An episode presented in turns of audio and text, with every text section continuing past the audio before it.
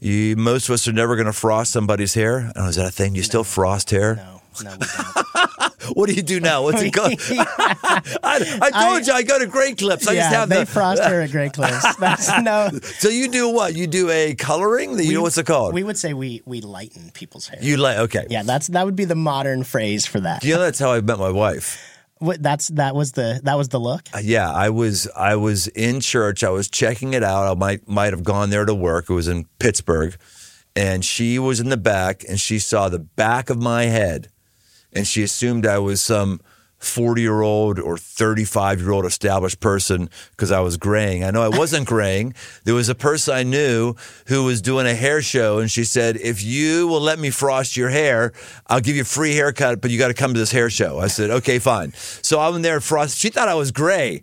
And then she found out, no, I'm not this established man. I am up to my eyeballs in credit card debt. Yeah, tips, babe. That's the only that's thing I got all I got. And, and in terms of financially, I'm just frosted. That's yeah, all I I'm am. frosted across the board.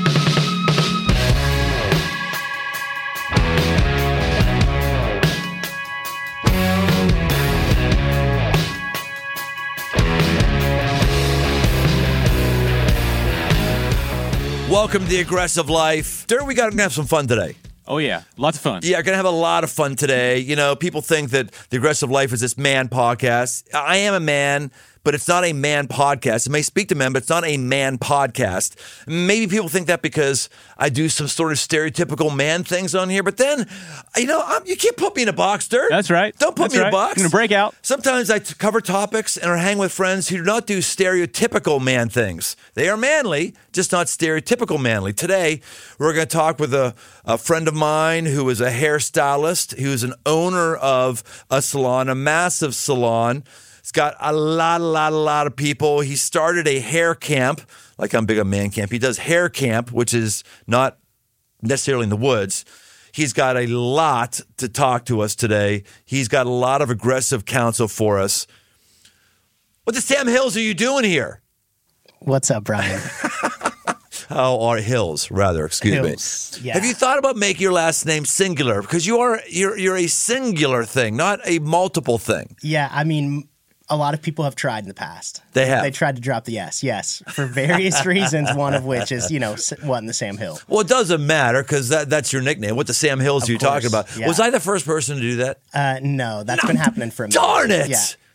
But the, the median age of that joke is typically, I would say, you know, no offense, but sixty plus. That that that that's that's going away with uh, the newer generations. So newer generations don't know this. Yeah, Th- that's a, a historical joke. Well, that's cool then. So, um, so for the newer generations, we'll just tell them that I invented it because it's it's pretty hot. that's yeah, that's yeah. that's news to them. Uh, wh- where did this come from? What the Sam Hell was Sam Hill or Sam Hell? yeah. So Sam, um, do you know do you know the etymology of that phrase? I do. Oh, yeah. tell me. So um, it was a way of invoking what in the hell without feeling like people were swearing. So um, and Sam Hill. I don't know if he's a fictitious person.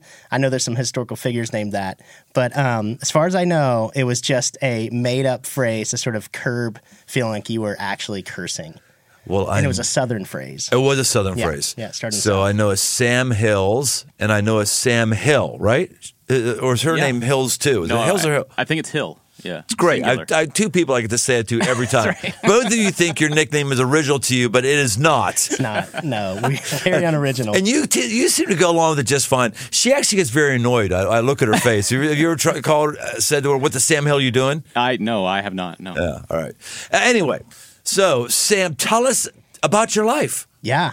Um, well, it's an interesting life. Yes, I know. Uh, I grew up in northwestern Pennsylvania, um, came to Cincinnati, Ohio to pursue youth ministry. I thought I was going to work with kids and work at a church. And, uh, and soon after that, um, and just exploring that option, I realized maybe, maybe this isn't what I want.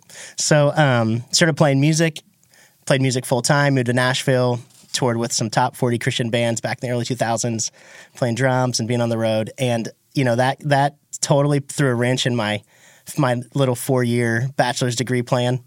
And, uh, when the dust started to settle and, and I looked at my life, I said, what do I want? I knew I wanted a family.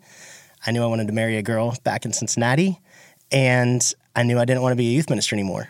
So uh, I started to pursue other options and found myself uh, starting to go after hairstyling. Yeah. The youth ministry thing is a really interesting gig. You and I share that in common. Most of us, when we get into that, we think that's going to be our thing for life. Did you think that was going to be your thing for life? I think When you from started? yeah, from when I was a kid, Yeah. and and I grew up in a. It was kind of the pedigree of our family. We Oh. we everyone came to Cincinnati Bible College, which was here in town for years. Then it became Cincinnati Christian University, but uh, then You it became nothing. Dead, yeah. it's no longer in existence. Yeah. yeah. Um, so yeah, my big brother was a youth minister. I idolized him. A lot of the people that were big influences in my life, and so it felt like a natural thing to pursue because the people that I looked up to were in positions like that. And of course, at that age, you're like, you know, I want to be like you. Right? yeah. Yeah. Uh, and then the more I discovered who I was, the more I dis- discovered that I didn't have to be like these guys. I actually could make my own way. Well, we also want to make our mark on the world, and and when you're in high school trying to figure out a career, sometimes it's hard to figure out how you make your mark as a plumber or as an ad executive or something like that. You Yeah, know, yeah. And so it's a real easy connect. Like, ooh, my my life could my life could matter. Right. Yeah. And I, I, I think that discovery of self is so important in that, especially in those years. Like identity is everything up until that point that people told you you were. Yeah. And then you get to sort of play with like, who am I? And what are my talents? What are my gifts? Where can I start to make an impact? So the thing that's I think so interesting about you and your story, and I'd like you to get into some stats if you can, is you had a very unique upbringing, a very unique career path, to now where you're breaking goals, setting charts, doing innovative entrepreneur things in the hair space. Yeah. Which blows me away. Which, you know, you know me. I don't know if you ever, if you ever, I don't think you've ever cut my hair, have you? I've never had the pleasure. You've never. I, there- I've, I've, we've talked about it many times, but or there you go, pleasure. Like you really love it. it's a blast. You literally love it. Yeah. And I know people who go to you religiously yeah. because they feel emotionally and spiritually built into the way you cut their hair. Yeah. I mean, what gets me out of bed in the morning is not hair. Like that's not what, you know, pops me up and puts my feet on the ground. It's it's literally that moment where you are with the person and you are speaking their identity and you're getting to just encourage and reveals truths about who they are. Here's the medium. It's it's it's it's how we get to the end. It's the means to the end. Um, it's never been about hair directly. But what's really cool is you get to have this amazing process of creating something, and you know we we we deal in beauty, and it's it's a really cool way to to speak to someone's identity. Speaking their identity, how do you determine what their identity is? Yeah, I mean, here's here's the assumption is that everyone is beautiful. That's a fact. Like like that is a God uh, created declaration of truth. Okay, let's stop right there Okay. because most people would not agree with that. Okay. Define beautiful. Everyone's beautiful. Yeah, I mean, it, the uniqueness of each of us is a beautiful thing. And so, you know, of course, society says, no, this is what beauty is. This is how much it weighs, or this is what its skin texture looks like, or this is what color hair it has. Like, we define what beauty is as a society or as a culture. But if you just sort of peel back that surfacey stuff, you really start to see, man, like, God's creation is good. Like, He, when, and, and, that just didn't happen in the garden when he made the thing and he said it is good. That happens with people every time he speaks them into existence. He's like, You are good. His creation is always good. And the lie is is that no, it doesn't add up. It's not enough. It's too it's too fat or it's too it's too red or it's too too uh, you know out of shape or it's it's too stringy or whatever it is, right? Whatever people's hang up is with their identity. And so man, we we come to face to face to face with that every day with the people that sit in our chair, and so knowing that that that's what we're that's the reality of everyone who sits in, even the most gorgeous person will will walk into the space and and you know they've got everything you would think they would need to be able to say, yeah, I'm killing it, right? I'm beautiful, and yet you know within a few words or a few conversations or the fact they can't make eye contact with themselves in the mirror that uh, that that's a struggle and so we just assume that everyone is in the same place with this, that their identity has been shaken, that the world has been th- hurling lies at them that they don't add up or measure up.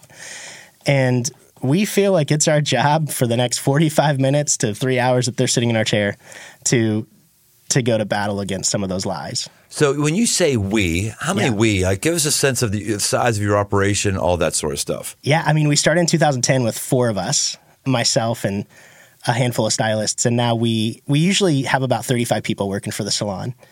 Um, One location. One location, yeah, yeah. We've grown a ton over the past 13 years, but yeah, I mean, it's it's to be able to sort of like do battle for beauty as a as a team is is a is a privilege, and it's pretty awesome. And then also the scale of that, the impact we get to make Yeah. you know, we we will see this next year around 26,000 just individuals that will come in for a service throughout the year. You know, it's the size of the FC stadium. Wow. And so really like we see it as a ripple. Okay, so if these people walk out feeling a little more confident, feeling a little more sure of themselves, their shoulders are a little higher for the day, then like what impact does that have on our city? Right. Like a rising tide raises all ships. So if people are walking out of here feeling good, boom.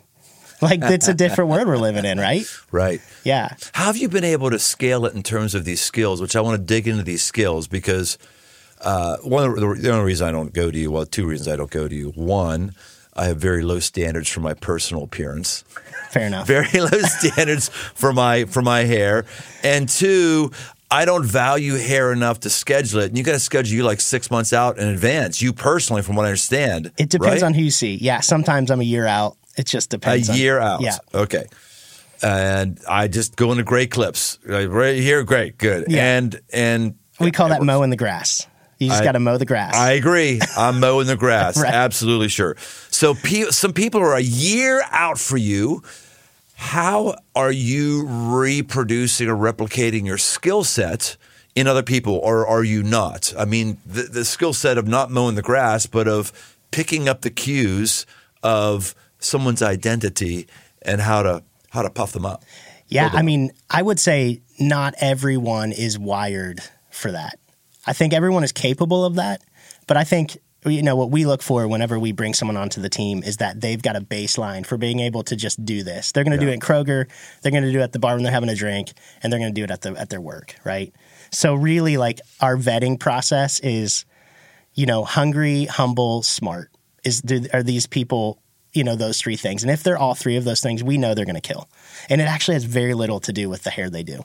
Has everything with the way that with the way that they see the world. So, you know, if they're hungry, they're going to be going after it hard. Whatever it is they're trying to achieve, whatever it is they're trying to do, their growth trajectory is strong and steep. If they're humble, they have the ability to say like, okay, I see the best in each other. I get out of the way of that. It's not about Yep. me. It's Yep. about building others up, right? They've got that servant heart.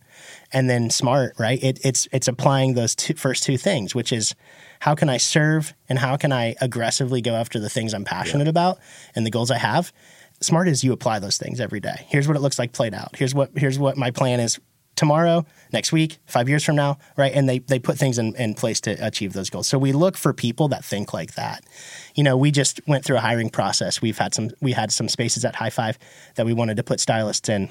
I think we we curbed probably thirty to forty resumes. I sat across the table with fifteen of them, and we found three people that we felt were like, this is this is a good How many chairs are open at one time at your place? At your yeah, salon? I mean, we're we're full. We're the salon is full at fifteen stylists. Okay. Yeah.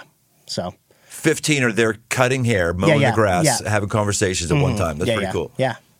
Yeah. It's uh, it's kind of the sweet spot. We've grown bigger than that. We've been smaller than that, and between like you know from a from a culture standpoint, fifteen feels like we still have a lot of sort of connectedness as a culture and as a team. The reputation with you and why you're a year booked out, which that's kind of crazy, you know, to think that to think that you are that wanted, that loved, that needed, that someone's going to think forward a year to do that. I'm I might think forward a year to plan my family vacation. Right. Might. In reality, I don't. In reality, it's my oldest born daughter who gets upset that I'm not doing it, and then she figures out, right? Right. Yeah. So the the people are doing this shows the value that they're getting from you, and it's not it's not the haircutting value, though I'm sure you're very, very good. It's the, you know, people are, they're getting a friend. Yeah. They're getting a, a therapist. you Yeah. know, somebody who understands them. You, you talked about uh, looking for the cues. You just mentioned one like accidentally that a beautiful person in the world's eyes has a hard time making eye contact with themselves in the mirror. For you to do this, there's got to be some combination of spiritual discernment and then you just putting in your reps and noticing things other people don't. Which what percent of that would you think that is for you? D- spiritual discernment or just putting in your reps? Yeah, I mean it, it depends on how how I'm doing as a person, right? Hmm. Because I think I think both of which can achieve a great outcome, at least behind the chair, right? I know that like if I'm if I'm going through the motions and I I get this person in, give them the service, crush their hair, they leave, great, right? But I when I am in a good place, right? I am actually looking beyond like that moment, beyond the hair, and looking for opportunities to step in and to speak to that identity or to serve them. And so I kind of play this like red light, green light game with the with God's spirit. And I'm like, okay, you know, as this person's here, just kind of listening to myself, kind of doing this like assessment, looking within and saying, all right, do I have a red light here or a green light to just go a little deeper with this person? Maybe they gave me a cue on how their week was. Maybe they maybe they gave me some insight to, to feeling frustrated or drained or whatever. And so I'll just sort of do a little gut check. Like, and if I feel like I've got a green light, I'll lean into that a little bit more. You know, maybe ask a question or speak to that or and it's amazing how how many times that just opens things up. And you think a green light is when someone says something in such Yeah. a way that they're inviting you Yeah. to say something. just kind of them. giving the conversation permission, right? right. Yeah. To just say like to, to have a little bit more, right? To go a little deeper. So one of the things you've got with reps is look for green lights. What else? Another thing is to uh, encouragement is very disarming. You know, like everyone's gonna sit down, whether they are their arms are literally crossed or or you know metaphorically crossed, they're gonna be closed off. One of the things that we always assume is that when someone's hand hits the handle, they pull the door and they walk inside. They are struggling with their identity. We just assume that, okay, in in, in various forms, and so we need to get to zero with that person. We need to get them out of that negative space if struggle exists in order to even have a place to speak into their life at all. And so we do that by encouragement, hmm. right? Like no one doesn't like to hear, "Hey, you look great today." Oh my gosh, well, like those shoes, girl, you're killing it. Like no one doesn't like to hear the things about themselves that they're putting out there and they're trying to sort of like accomplish. And so what that does is that starts to sort of it's like a battering ram against this the, you know being closed off and it starts to break things down. Gives you a little more permission f- to like really for them to hear your words, right? People say nice stuff to us all the time. It's just whether or not we're our hearts are tuned in to receive it. And so it's it's really kind of understanding how to dismantle some of those things that are standing in the way of you and and encouraging them. And uh and just kind of like, you know, Yeah. encouraging your way to a, a, a spot where you've got place with them. I'm not sure that people say nice things all the time. You think they do? You think we hear nice things all the time?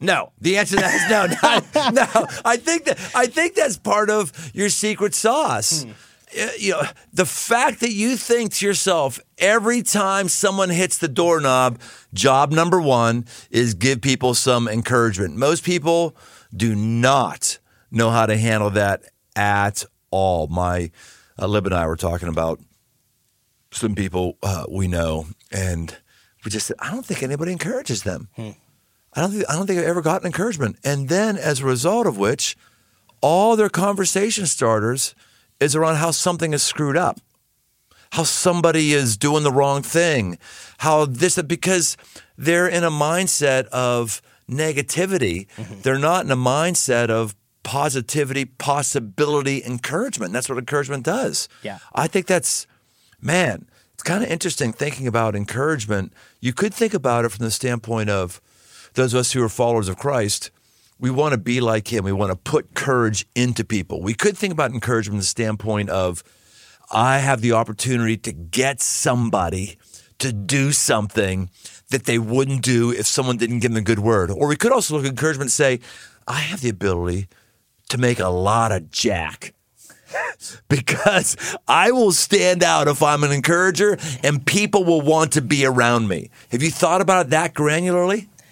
Uh, You, yeah. Come on, you can be honest. There yeah, no, no, no, no. I think that you know that that's the balance of this is that uh, there's nothing that I would say that I I'm, I'm trying to do here that's inauthentic, Right. Um, but at the same time, I know that like man, that's that so easily flows from me, and so how to sort of leverage that I don't even know if that's the right word to use, but Yeah. but use that to really kind of create something powerful, right?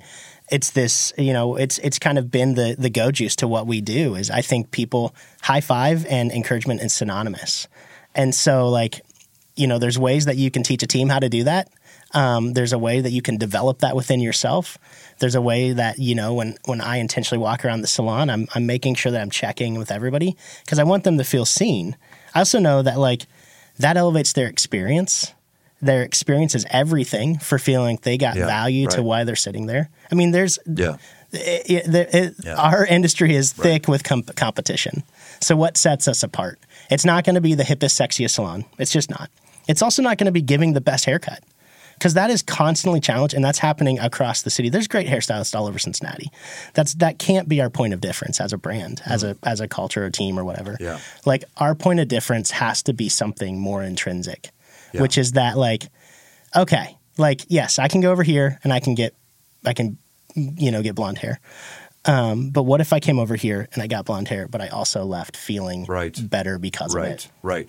I, I, I- I don't think that's dirty. I don't Yeah. think that's gross. I think some of us might think that is, but I don't think it is. Recognizing that encouragement is one of the things that sets us apart, and we're going to do that um, to bless people and maybe grow the business. I don't think it's any different than me as a preacher saying, "Okay." I need to make sure that I have something humorous in this talk. I got to make sure I do that that, that only gets gross if I am saying I need to be humorous and I'm not actually bringing people Jesus. Or it only gets gross if it's obvious that all I want is for people to laugh and to like me. Mm-hmm. That I'm, I- but but if I'm doing that because I'm trying to create experience so I can build into you, it's not it's not gross at all. No, I mean we're we're a part of something bigger than ourselves. Like that's that's just it. It's funny at High Five, you know. Sure, am I the guy that owns it, runs it? My name's on the lease, all those things, right? But like, I feel like just a part of what's happening, and so that mentality of like, hey, we're all a part of something bigger, just like you are, you know. Like standing on stage and and and, and having that platform, you pl- you play a role, but it's there's so it's so much bigger than you. Yeah. And so I think that the more people that can kind of catch that vision, the more opportunity that like, man, if if if I'm not at the salon right now, I'm here with you and I know that there's clients down there that are feeling loved, they're feeling like their identity strengthened, they're loving their hair, Yeah. they're getting confidence built into, right? Like and and that's because of like this culture that Right. we've created, right? And the culture that you've helped lead here, you know, and it's through Crossroads, um, and your your your platform. I mean, there's yeah, it's it's such an important part that like that people grab onto that vision together. Yeah. Right. So it's it's yes, thank you. That I, I agree with you. But let's let's not leave my last line of question because there's so much there. I, I, I I think you're a ninja. I think you're a ninja in ways that you don't even know that you're a ninja. So I'm trying to figure out what is strategic in the handbook and the employee handbook, and then what are just the things I can ask you that you go, oh yeah, well I do it this way. Oh, I do it this way. Yeah. So you say you look for green lights. You say encouragement is disarming, which, by the way, you, most of us are never going to frost somebody's hair. I is that a thing? You still frost hair? No. No. We don't. What do you do now? What's it called? I, I told you I go to Great Clips. I just yeah, have they the. frost hair at Great Clips. That's no. so you do what? You do a coloring? You know what's it called? We would say we we lighten people's hair. you like okay. yeah, that's that would be the modern phrase for that. All right. Okay. In addition to lightening people's hair, you frost tips. frost tips. And you you don't put- do frost tips. You said you. You well, you frost tips, and then you put some hair gel in, and then you put on a banging '80s play playlist, and you just like pop your collar and get in your Trans Am, and uh, that's Uh, that's who frosts Now you're making, hair. already making yeah, fun. do, do you know that's how I met my wife? What- that's that was the that was the look. Uh, she, yeah, I was, I was in church. I was checking it out. I might, might have gone there to work. It was in Pittsburgh, and she was in the back, and she saw the back of my head, and she assumed I was some 40 year old or 35 year old established person because I was graying. I know I wasn't graying. There was a person I knew who was doing a hair show, and she said, If you will let me frost your hair, I'll give you a free haircut, but you got to come to this hair show. I said, Okay, fine. So I went there frost. She thought I was gray. That's No, amazing. she she thought, oh, I'm gonna fall for this guy. And actually, crazy thing, she saw the back of my head, never talked to me, never saw my face, and she leaned to her mother and she said, "I'm gonna marry that guy." what? Yeah, Wow, that must have been a great right, dye job. right, right. Yeah, right. Exactly. Um, and then she found out, no, I'm not this established man. I am up to my eyeballs in credit card I've got debt. frosted yeah. tips, babe. That's the only thing That's I got all going I got. for And- me. And in terms of financially, I'm just frosted. That's yeah, all I I'm have. frosted across the board. exactly. So let's go back to the ta the tactics here. Yeah. Either they're in your handbook or you just say, "Oh, when I do these things, green lights, encouragement is disarming." What else? Yeah, I mean, we it's a culture of generosity at High Five. Hmm.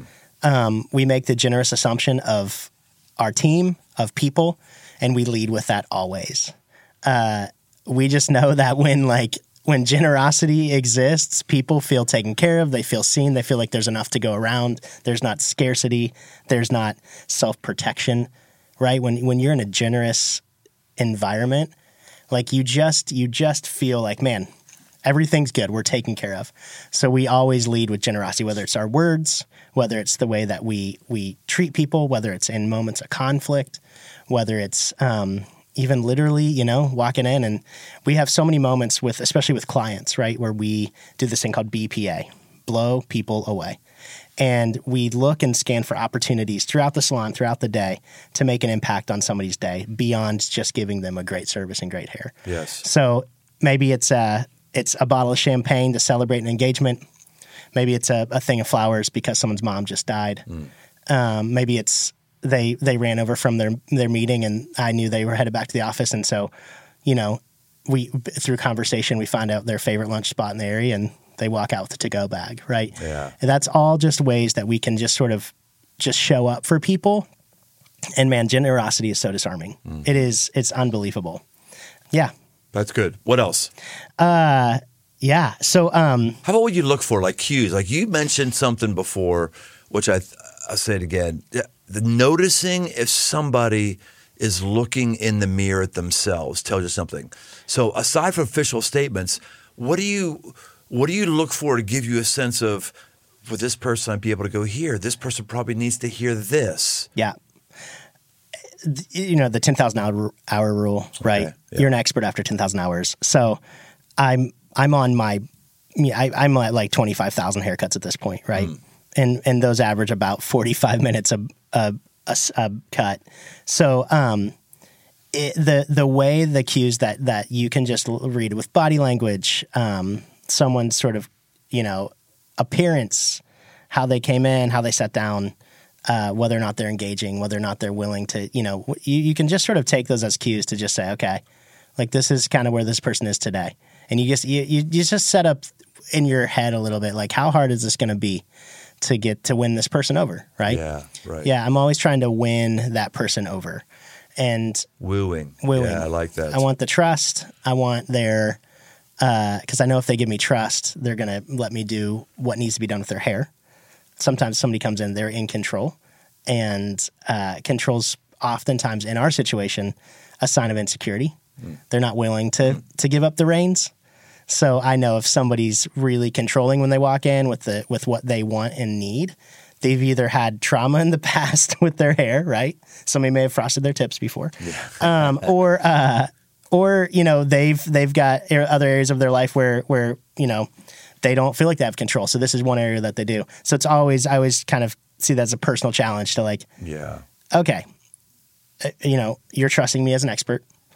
I would say I know what's best for your hair. Um, So let's let's get to a place where we can agree that we're doing that together, rather than you telling me what I'm going to be doing to you. Right.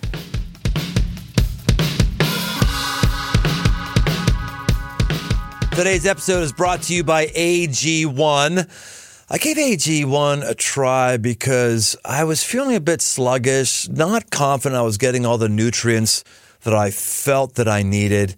And I thought maybe this is an easy solution. So I drink AG1 in the morning. I love doing the morning. I do it on an empty stomach. It forces me to get 12 ounces of water into my system.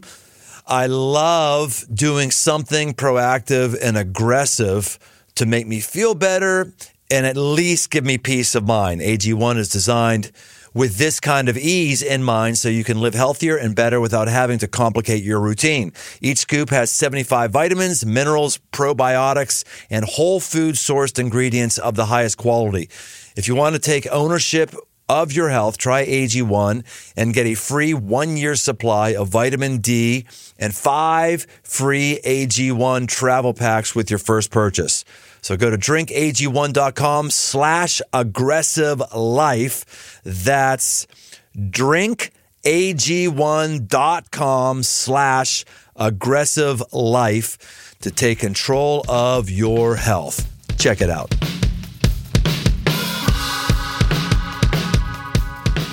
I know what you need on your plates this holiday season because I've had it on mine recently.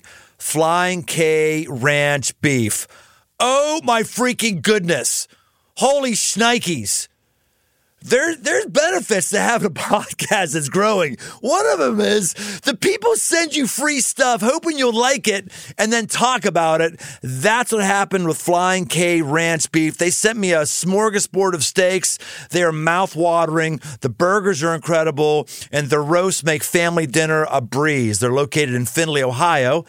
Flying K Ranch has no hormones or antibiotics, so it's basically like when I go elk hunting or deer hunting or something like that. It's pure, pure meat. They raise their cattle on pastures just the way cattle like it. Flying K Ranch is a family business partnering with Ohio State Nutrition Program, Beef Quality Assurance, and Certified Angus Beef National, ensuring happy results for both cattle and people. That's a lot of words just to say this. The beef is amazing. Order it now, get it on your table over the holidays, and you will not be disappointed because I have not. Find out more and place your orders at flyingkranchangus.com. That's flyingkranchangus.com. And now I'm hungry.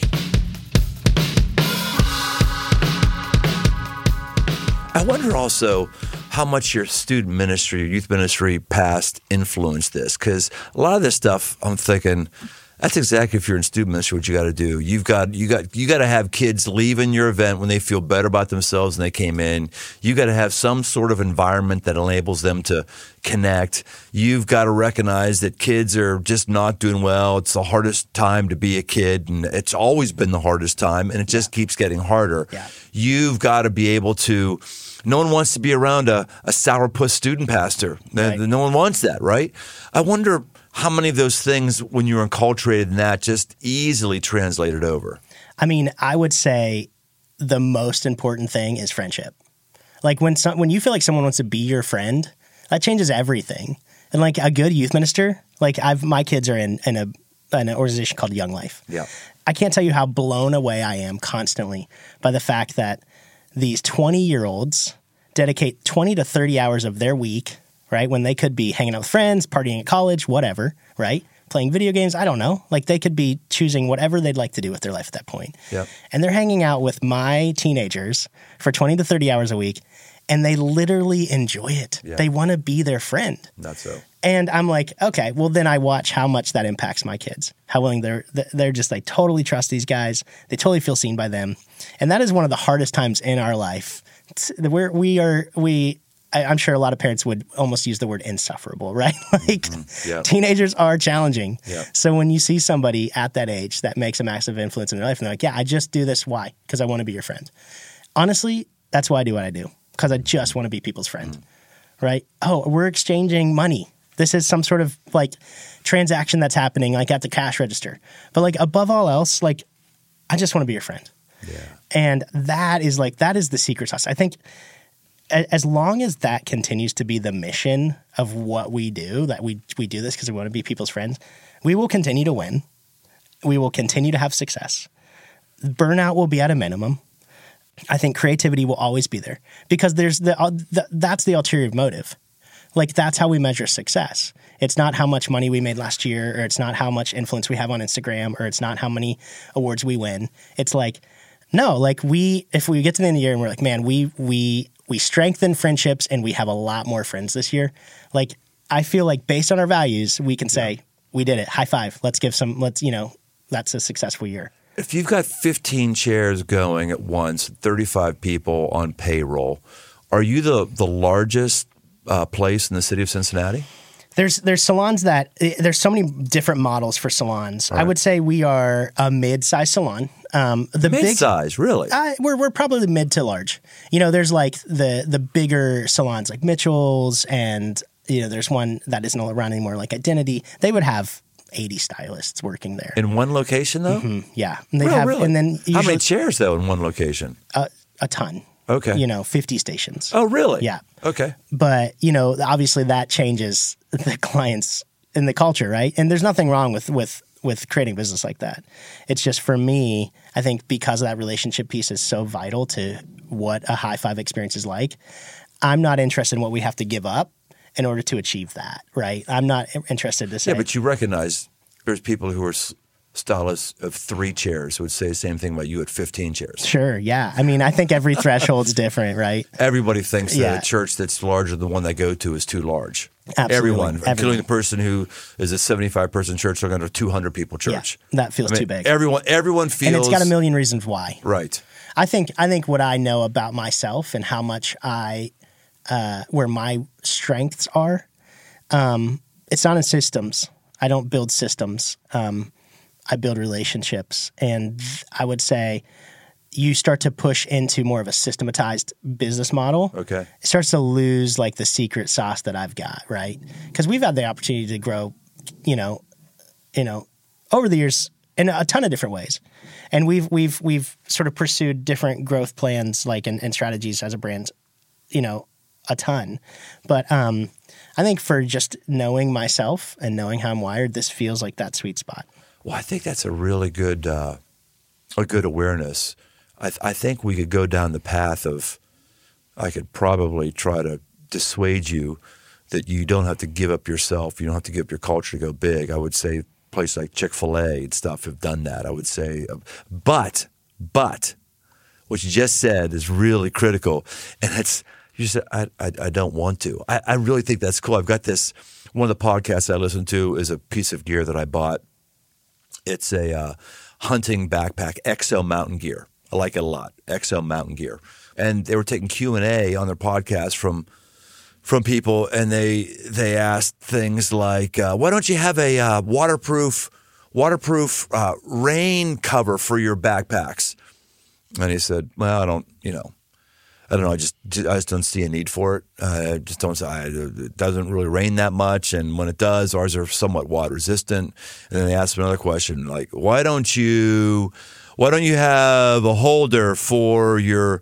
Uh, why don't you get into?" And he would say, "Well, I don't have a holder for that because I just don't find that that's very necessary when I backpack." And well, why don't you? Why don't you sell a backpack that's like, "Well, I just really don't want to get in do that in our business because everything." He had no reasonable answer other than he basically was saying, I started and run the business and I simply don't want to because I know what I want for my life. And I was like, okay, that's really interesting because you it doesn't make sense that you wouldn't have a rainproof cover, but it does make sense if you're just saying as a business owner, it's just complexity and difficulty I don't want.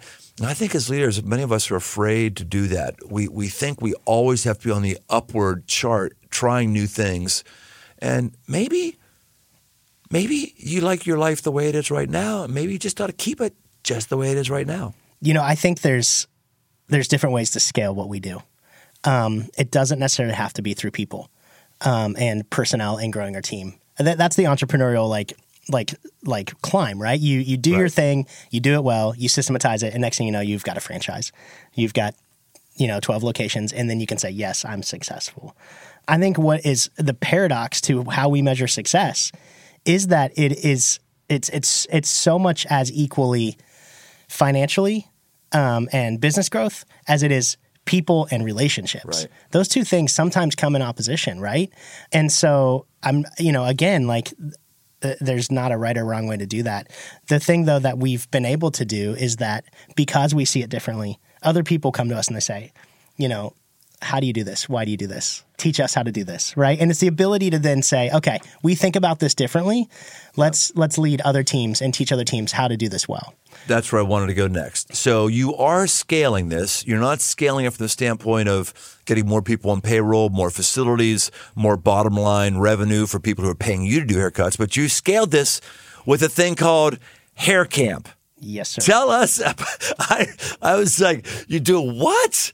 Hair camp? I'm a big campy guy. Hair camp? I'm big on man camp, couples camp, woman camp. Hair camp?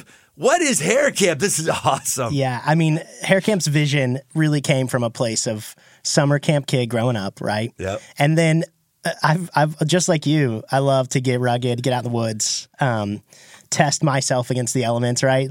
Uh, I would say that Hair Camp is less of that and more of the idea of that. Yeah, because you're inside. Well, um, we always we so what we do we activate a campground. Um, the campground we've worked with in the past has been Camp Joy, which is north of the city. Okay, yeah. And it really, what we're saying is like, hey, come into this experience, come to this place.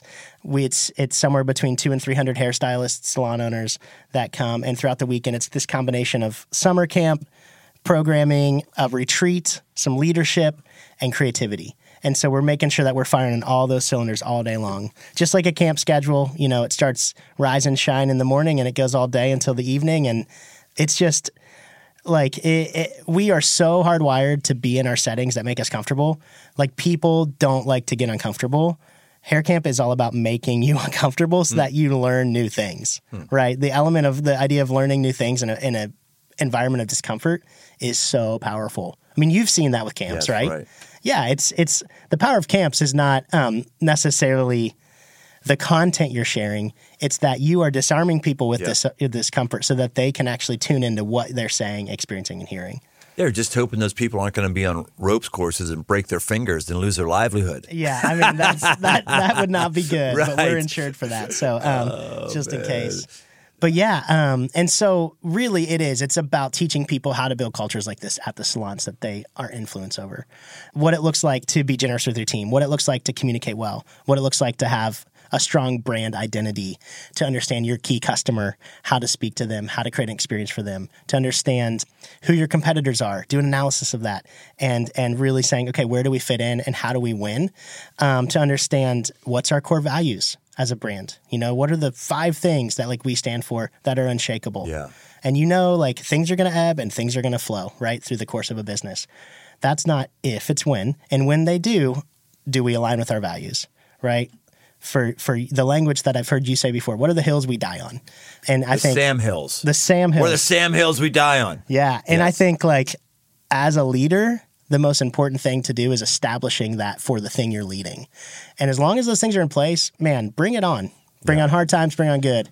Those things stay aligned, right? Yeah, see, I love that because I hear what you're saying is we're I could keep growing the business. I could get more hairstylists, could get more bottom line revenue. And maybe you should do that, but let's assume you're never going to do that. But what you're saying is I think what I'm hearing you saying is I do have a heart to grow things. I just want to grow other people's things and I want to try something new hair camp. Where'd you get this idea from? Is, is there ever? There's never been a thing with hair camp before. Have there? Do hairstylists go away to other cities to have camps? I, the camp part is the the di- the point of difference Yeah. for that experience. Um, we learn a lot as as an industry. We're always doing education, learn how to do net, new techniques. You know, the latest and greatest in hair. You know, uh, growing up a summer camp kid, being a part of communities that valued like these experience, and I- you know, I'm not gonna lie, uh, the things you guys are doing here at Crossroads, and I've seen the impact that camp has had. I've personally experienced that. I'm like, okay, what would it look like if we applied this to the hair industry? And yeah, it's it's amazing to watch it blow people's minds. I have to ask. You said the latest and greatest in the hair industry. Is there a latest and greatest? Oh, you, constantly. You you cut the hair, you frost the hair. What? Oh, I mean the the trends are ever evolving. Like, like, give me an example. I, I like hearing about industries that that I'm not a part of. Like, wh- what would be a technique for hair? so we're so driven by uh, it's a visual. It's visual. Hair's Okay, visual, yeah. right? So who leads visual culture for for for our society? It's it's Hollywood. It's influencers. It's Instagram, and so they are the ones that sort of setting the pace, right? The people that have the half million followers. Hailey Bieber last week dyed her hair brown right? It's brunette, it's brown. We've called it that for years. But her hairstylist is now calling it cinnamon cookie butter is the color of Hailey Bieber's hair. Interesting. well, now what's what is TikTok, you know, saying the new fall trend is, right? Vintage brunette I saw the other day on TikTok, right? It's it's it's it's a re sort of imagining of things that we have come to recognize as um as you know trends and and so But that seems like branding or remarketing. That doesn't seem like a hair cutting technique. Well, then cinnamon cookie butter is a tone of brown. So instead of it just being like, okay, it's brown, there's a spectrum to brown. There's a spectrum to right, blonde. okay. There's nuances that then define the the sort of nuanced visual nature of a color or of a shape or of a cut. Similar to like anything, any other creative industry, architecture Interesting. or design, or you know, like w- words are words. Typeface is typeface, right? You type it out and it comes up on the computer Right. screen. Well, some designer has painstakingly made times new or new Roman times, right? Right. Like like that's the and there's a reason why every single one of those letters will look the way it does. Hair is no different. And so it's, you know, it is so informed by culture, society, what's happening that like there's this constant need or demand for us to sort of fit into what is the look. Is the cinnamon coconut cookie butter? Is that it? so what? What? I, I'm, I'm doing the work. I'm baby stepping. What is it again? Cinnamon. What's it called? The thing is with these stupid names, they're so dumb. And like whenever I hear them out loud, I'm like, So I I'm said it right. Did I say it right? You didn't. It's cinnamon, cinnamon cookie butter. Cinnamon and I'm like, cookie butter. I throw up a little bit in my mouth every time I say it. I'm like, are we really calling it this? All right. You know, it just gets the biggest eye roll. Okay, so with cinnamon cookie butter, is the application technique the same as it would be with another color? Not always. Oh, really? Yeah. Huh. Yeah. What, what what's different? I mean, we, so if you come to our color room, I'll have you on the salon. Okay. Well, I'll, we'll do a color mixing class. I'll teach you how to mix color. All right. Right. So we work from a the color wheel, and uh, the values of that wheel gets put into the bowl of goop that is the Mm-hmm. hair color, and it's on a spectrum from green, all the colors of the rainbow, to red. Okay. Okay. And each one of those, the, depending on the amount, you've seen them mix paint, you know, at Sherwin Williams or something like that. You see, like, you're like, I ordered white. Why are you putting blue in? Well, Yes, because you ordered a cool white. So it's that same concept that, like, we add these tonal values to then get this result. So cinnamon cookie butter is a cool, yet warm, yet soft, translucent brunette. Right, um, is is is what that color ultimately results in, and so yeah, I mean, there's there's a lot of chemistry and knowledge that comes into like pulling out the nuance. Interesting. Yeah, So you can you can just come up with a new color combination, hopefully name it, and then people are going to want your thing. It could be, you know, frosty poop smear or something like yeah, that. A- yeah, right? Yeah, I mean, and and it'll last for about 15 minutes, Oh, right, okay, until. Hailey Bieber changes her hair again, which is going to be next week. So it's it's it's it's like a dog chasing its tail, right? We are a slave to trends. We help perpetuate them. We see them coming. We do them. We we let them go. But like it's just this constant relationship Yeah. with like what's happening in the world of hair. Like we want to sort of be immersed in that. So that way the clients leaving our chair always are on trend. Um, and uh, we are always sort of ahead of the game on that as a salon. So are you saying that you're sick of that, or do you embrace that because that's part of what drives revenue? It's the beast of burden. It's the nature of of the whole deal. I, I'm not, I'm not sick of it. I'm a little bit of a sucker for trend. As I'm sitting across from you today, we're dressed quite different. Um, and Do you so think we're dressed different? I don't know. I got the gold chain. I got the Okay. the tank. okay. You know, All right. Yeah. I, Yeah. I, I would. I, I. I. Yeah. Okay. I'm not looking at you going though that I would never. I would never wear the gold chain. I would never do that, and I would never have my shirt. would you ever do the the tank top underneath of the shirt? I would if I was buttoning up the shirt. People but you who, never just go straight tank No, top? that's for people who are overweight trying to hide the fact that they're overweight. And you're not. And you're not overweight. I don't get that.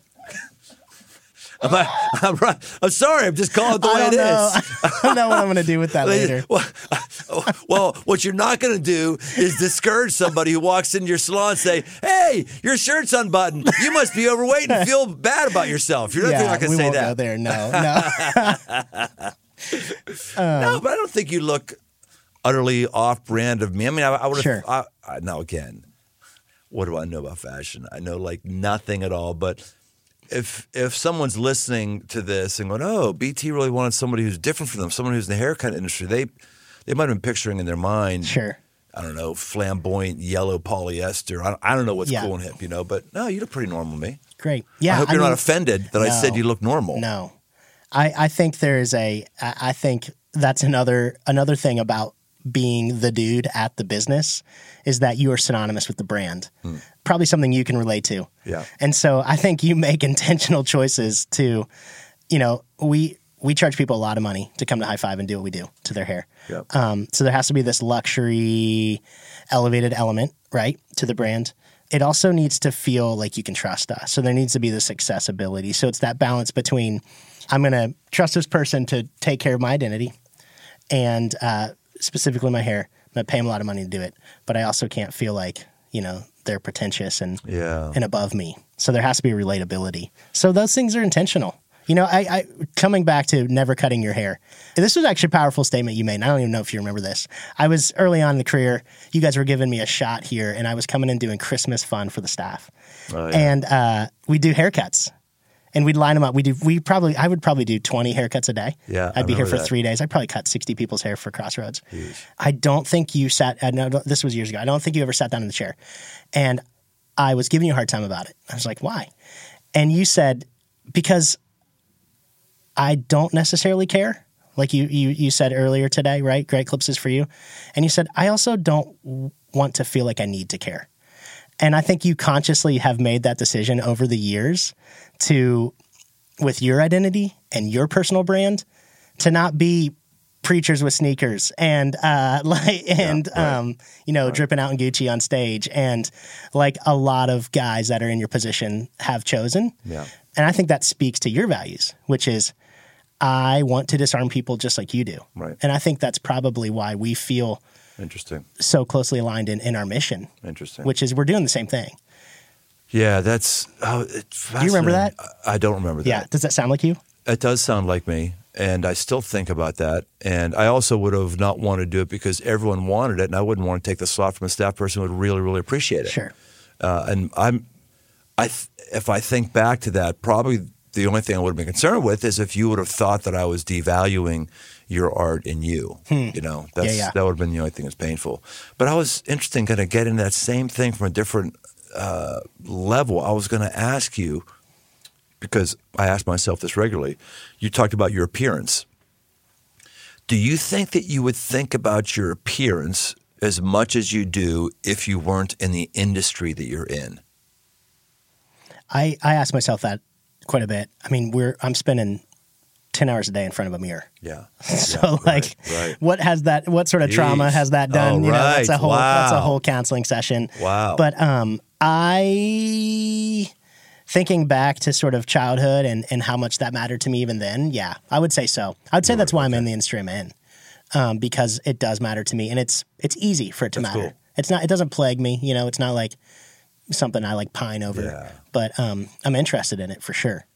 My th- my personal I was going to say brand, not brand, conviction, my personal conviction when I do what I do, I just don't want people to think about me. I just, it, it was actually very difficult to make the decision to start uh, doing some social media promotions for maybe the aggressive life for man camp. Was re- I had to really cross over a bridge on that because I really didn't want to do personal promotion. Now I, I see it as it's just necessary to let people know who could be helped. Yeah. But when it comes to like what I wear or how I looked, I want to just I want to disappear. Mm-hmm. So I used to err too far on the other side. I never bought clothes, never, never, and people be going, "I've seen that shirt dozens of times over the last ten years." Seriously, can you Yeah. you know? And then then then I and then I'm a distraction. Yeah. I'm a distraction because they're going, dude, get some new clothes. Yeah. On the other hand, uh, there's people who I'm distracted by, where I go, I've never seen you wear the same thing twice. Yeah. And it just makes you think. You're preaching. You're thinking, does he have an expense account that does all that stuff? How much? In, how much time in front of the mirror does he spend looking himself in the mirror? Does he strategically think about his clothes on a Tuesday? Does he? I, and I'm and all these things could be fine questions, but I'm saying I'm asking myself those questions when I rather would be just listening to you, so you just go away. It's like Disney.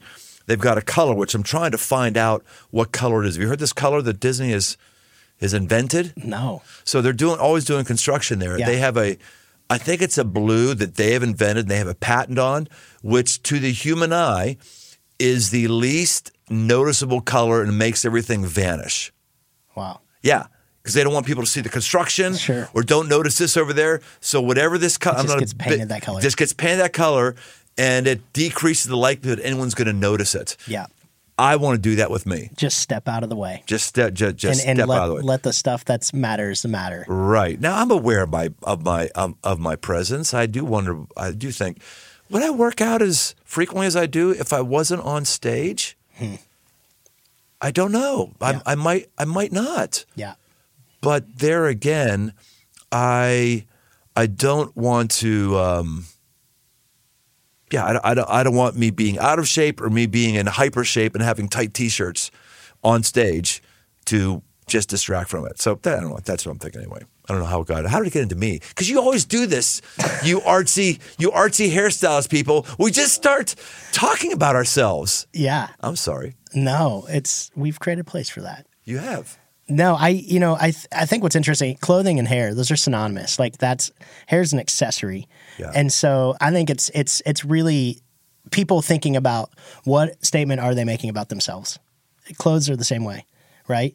And so you just sort of laid out there. Here's here's what you can know about Brian Yeah. through what I've chose to wear. And and the fact that like you don't come to high five, you go to Great Clips. Here's what we can know about Brian. And we can joke and say, oh, it's because you're cheap, or it's because, you know, like your the your standard for for quality's low, or something like that. I we wouldn't won't. say joke. Yeah, those those are true. That's fine. You, you can grab, those are those are both. When it comes to haircuts, yes, I am cheap. I buy a lot of other expensive shit. let me tell you. Yeah, right, when it comes yeah, to haircuts, spend yes, money in other ways. I, a lot, a lot. but like but you know i think but then when you get to know your story who you are like that totally aligns that totally makes sense Yeah. and so that's what i love about about hair is that it's so individual and representative of the person's individuality. I like that. and it's really cool to kind of come into that space with them and they give you permission to be like hey like I, this is these are the parameters we're working within. Give me the best version of me right? Don't give me the best version of like some celebrity or some pinterest board or something like that. Give me the best version of of me. I think that's what Right. that that because we can take images that we see online and we can put them on people's heads but like it's gonna look like someone's wearing a wig Yeah. it's going to look inauthentic. It's really how you take them and you adapt the things that are inspiring them or exciting them and you put that on their head. That's when the magic happens, right? Because it's that sweet spot of like who they are and who they aspire to be, Yeah. right? I think clothing's the same way. It's, it's who we are, but it's also what we want people to know about ourselves. Well, no, I think you've already nailed it too. It depends on what industry we're in. It makes total sense Yeah. that the Biebers would have to be pushing it because that's part of their. People are looking for that every day. Right. They're scrutinizing that. I just don't think when it comes to a pastor that people are looking for someone to push it and be on the edge and always be hip and unless you're unless you're in LA dealing with the fashion industry. Sure. I think that, that's different. If that's your audience. Okay, last question for you. Uh, two two questions. We're done. One. Now now we're, now we're talking about me. I'm just curious because I was looking at my hair this morning as I was my normal thing. As I get up in the morning, I do all my stuff. I put a little sprinkle of water on my hair. I get the uh, I get the forming cream. Make sure I just get my calyx in order. If I was your client, what would you tell me? Well, I've never seen your hair longer than this. You've kept it this length for a while. So I think it would be kind of fun to grow it out a little bit. Get the sides a little longer. Interesting. Enough to kind of push back. Okay. Uh, I'm not talking like man bun, but I think having a little bit of flow going on. Uh, because I know there's some curl in there, right? There is a little bit of wave. Was when I was younger. So I think Maybe I, think got more now. I'm taking testosterone in- injections, so maybe I'll come back to it. I don't that know. that might, yeah, yeah. Um, and uh, I think we I think we'd see what was what things look like as we let the hair grow out a little bit. I was doing that a few years ago, and then I immediately cut it off. Do you know why I immediately cut it off? because it was just annoying the heck out of you. Uh, sort of, but no. Someone said, "Oh, you're trying to be like Joel Osteen."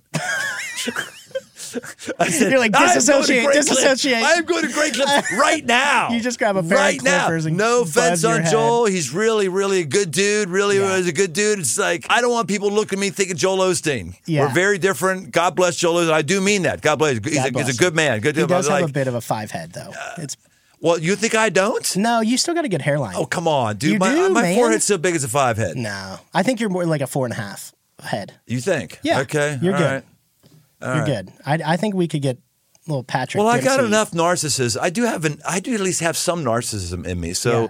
I don't know. Maybe I'll think about that. So you Just- think just you think if the I took it longer, uh, uh, give Yeah. me some more possibility. You don't think I would look like Mountain Man, whatever, or I mean, isn't that doesn't that feel about right? You know, a little mountain man, like sexy mountain but man. don't you need to put it in a little man bun to be true No, man? no, no, no, no, no. That's too far. Just a little bit of flow, a little bit of body volume.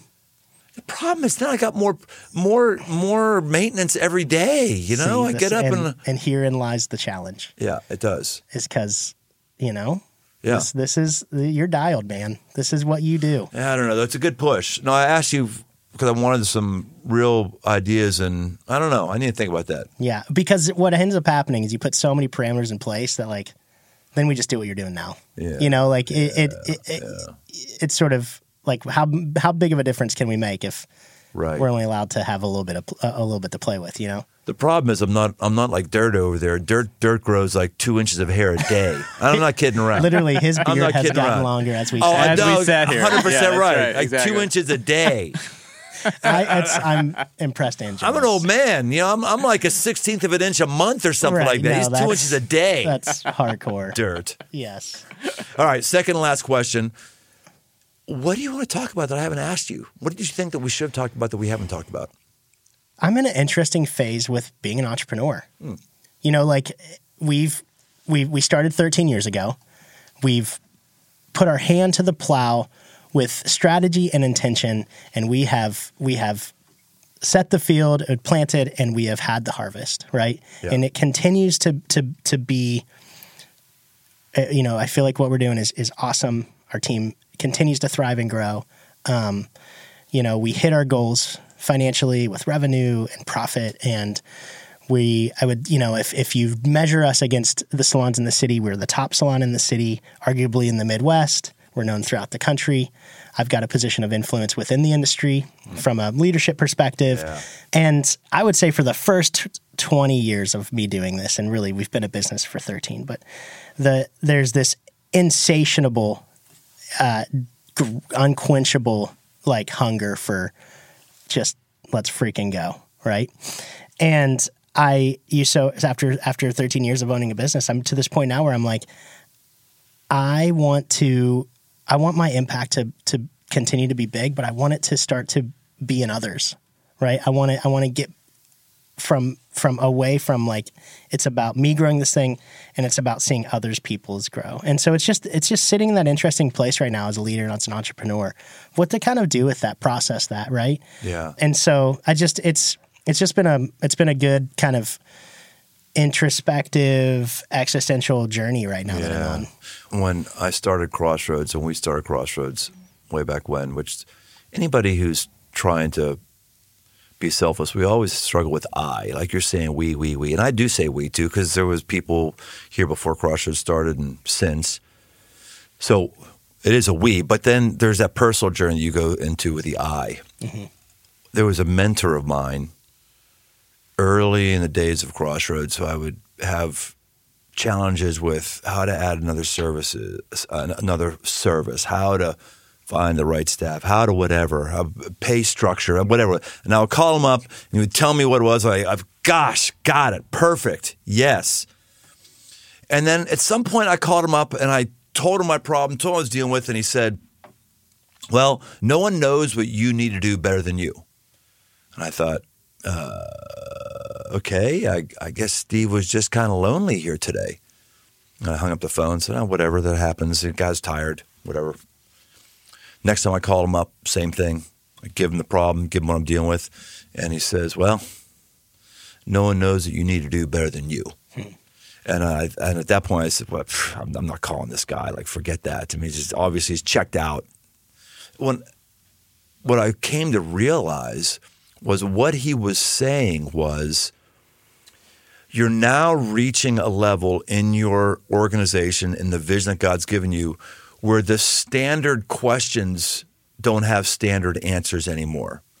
You know, uh, cover bands don't change the world.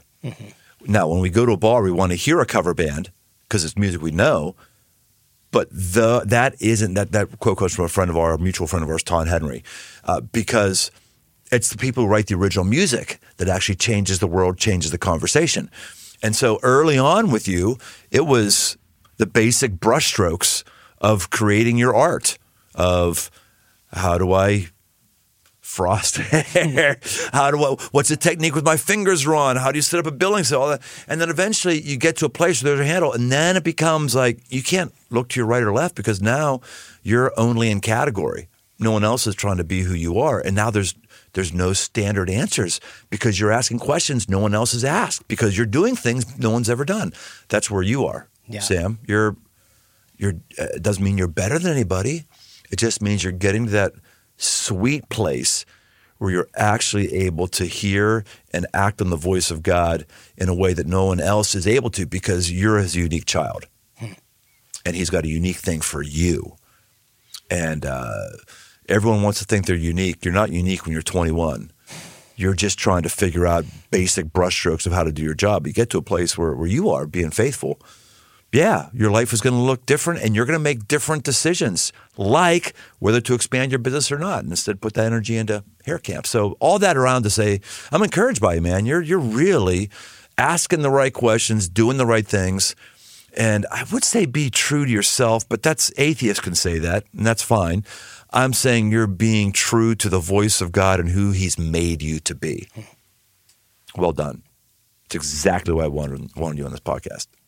Yeah, that's good. Yeah. All right. So, Dirt, I think we went over our time. We're, we're about good here. Hey, folks, well, the reason I wanted to have uh, Sam on isn't just because he's a good dude and gave me a reason to have an hour with you or an hour and seven minutes, which I normally don't have. We we killed two birds with one stone. I know. It's great. But also, I wanted to have another lifestyle, another occupation to just tickle people's minds go, oh, wow, I could make some aggressive moves in my day job. I, I could do some things that may be out of the norm for people who have my kind of occupation. Yes, that's why it's called the aggressive life. I don't know what your your life is. I don't know where it's going. I don't know what you could be doing, but I do know this. There's other things that you could do. There are aggressive moves you could do to bless others and bless your future. Let's go after doing those. And Sam, do you have any personal information or Facebook accounts or so give yourself an advertisement here if you want. Yeah, check us, yeah. check us out. We are always wanting to make new friends. So come to the salon and be our friend. High Five Salon, we're down on Race Street in Cincinnati, Ohio. You can check us out on Instagram. It's at High Five Salon. Follow me at Sammy Lee Hills on Instagram. And yeah, we'd love to meet you. Book an appointment. Come see what we're doing. See you in a year. Yeah, I I promise you. Um, I promise you, it'll be the best haircut And- you've ever had. There we go. And hair camp, put a plug for that. How does someone get to hair camp? Yeah, Hair Camp. Um, I'm moving into a consulting role with Hair Camp. So I'm now working with companies across the country, uh, teaching them how to create experiences for their teams. Oh, Um, cool. And uh, there's actually some cool stuff in the works right now with that that I'm pretty hyped about. So yeah, not really able to say at this point, but we're working on some really cool next level stuff with that. Fantastic. So there you have it, folks. Let's grab a hold of your life and make it unique because it is unique. Thanks, Sam. Great having you here. We'll see you next time on The Aggressive Life. Thanks for joining us on this journey toward aggressive living. Find more resources, articles, past episodes, and live events over at briantome.com. my new books, a repackaged edition of the Five Marks of a Man, and a brand new Five Marks of a Man tactical guide are open right now on Amazon.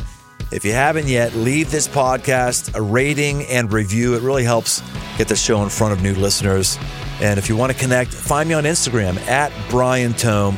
The Aggressive Life is a production of Crossroads Church, Cincinnati, Ohio.